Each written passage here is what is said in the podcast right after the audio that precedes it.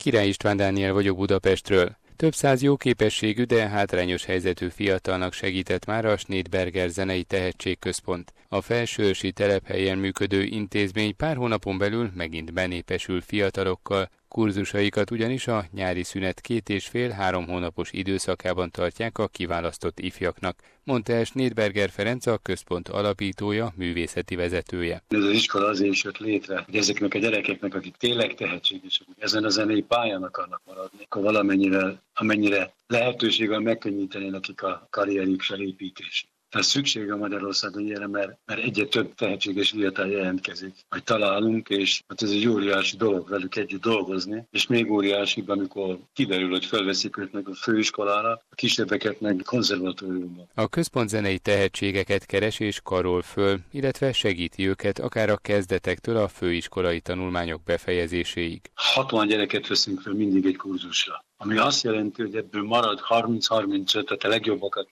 mindig meghagyjuk éveken keresztül, és akkor ez így cserélődik, ez most már hetedik év, amit így elkezdünk, de közben is keresünk, hogy írnak nekem, vagy küldenek a gyerekek magukról valamilyen fölvételt, és akkor próbálunk rajtuk segíteni, hogy a következő kurzusba beleférjenek. Magyarország területén jófan majdnem mindenhova el tudunk menni, és hát ezek nagyon meg vannak szervezve, tehát nem egyedül dolgozom, hanem van egy nagy csapat hozzá, mentorok, tanárok, és a gyerekeket személyesen keresem ki. Ami azt jelenti, hogy jönnek a, hát ez olyan, mint egy casting végül is. Vannak olyan napok, ami, amikor mit tudom én, 20 gyerek vannak, ami 50, vannak, ami sokkal több. Tehát egy ilyen kurzusra kb. 200 gyerek közül választunk ki 30-35-öt tehetségesebbeknek segítünk. Mi a 60 gyereknek nem tudunk mindenkinek személy szerint, természetesen. De akik bejutnak, azoknak segítünk, ami azt jelenti, hogy ösztöndíjat kapnak, tehát minden hónapban megfelelő összeget, aztán lakásban tudunk nekik segíteni, kollégiumban, helyezésük, meg egyéb ilyen problémákban, ami felmerül.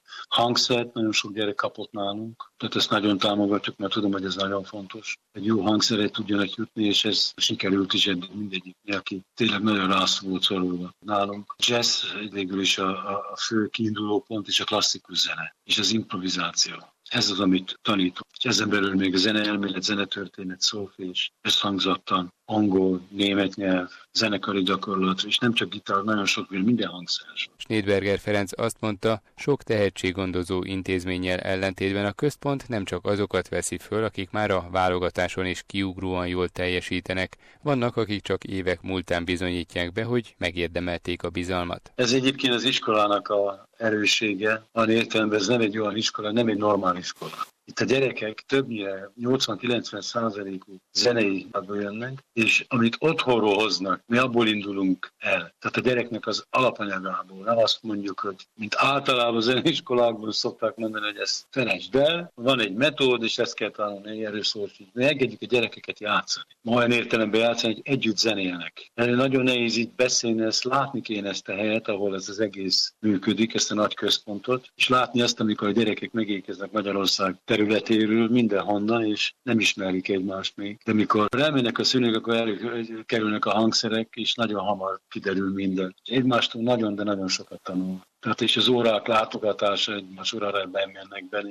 Nem ilyen szigorú, nagyon lezser az egész, és nagyon érdekes metód. Tehát ezen nagyon sokat dolgoztam, hogy ez meg is maradjon. Sok tehetség van, számomra is meglepő, de talán annyit, hogy ez most a hetedik év, és körülbelül 300-350 gyerek, és ebből több mint 50-et felvettek a főiskolára nagy eredmény. Az együtt zenélés aztán megmarad a program során később is, olyannyira, hogy rendszeresen szerveznek a fiataloknak közös koncertet, illetve Schneidberger Ferenccel is lépnek fel az ifjak. Ezek olyan jó játszanak, hogy én is szoktam őket külföldre vinni. Most lesz Berlinben majd 8 egy koncert, ahol fellépek a növendékeinket, tehát a gyerekeket ismerik, és ez nagyon fontos, hogy a közönség előtt játszanak. És nálunk minden, minden este ki tudják van egy hangversenytermünk, és este van egy koncert. Ez lehet egyszerű, nagyon rövid, van, amikor hosszabb, tehát bemutatnak a gyerekek valamilyen előadási darabot, amit gyakoroltak, vagy amit megtanultak közönség nagyon-nagyon-nagyon szereti őket, nagyon nagy sikerű a koncertek. Volt a záró koncert, mert minden ilyen nagy kurzusnak a végén van egy ilyen záró koncert, ami egyébként nagyon fantasztikus. Tényleg most a Momba volt, itt Budapesten is hihetetlen a gyerekek mennyire jól játszottak, így nagyon, nagyon sokan gratuláltak, és nagyon sok köszönőlevelet is kaptunk. És ez nagyon felemelő.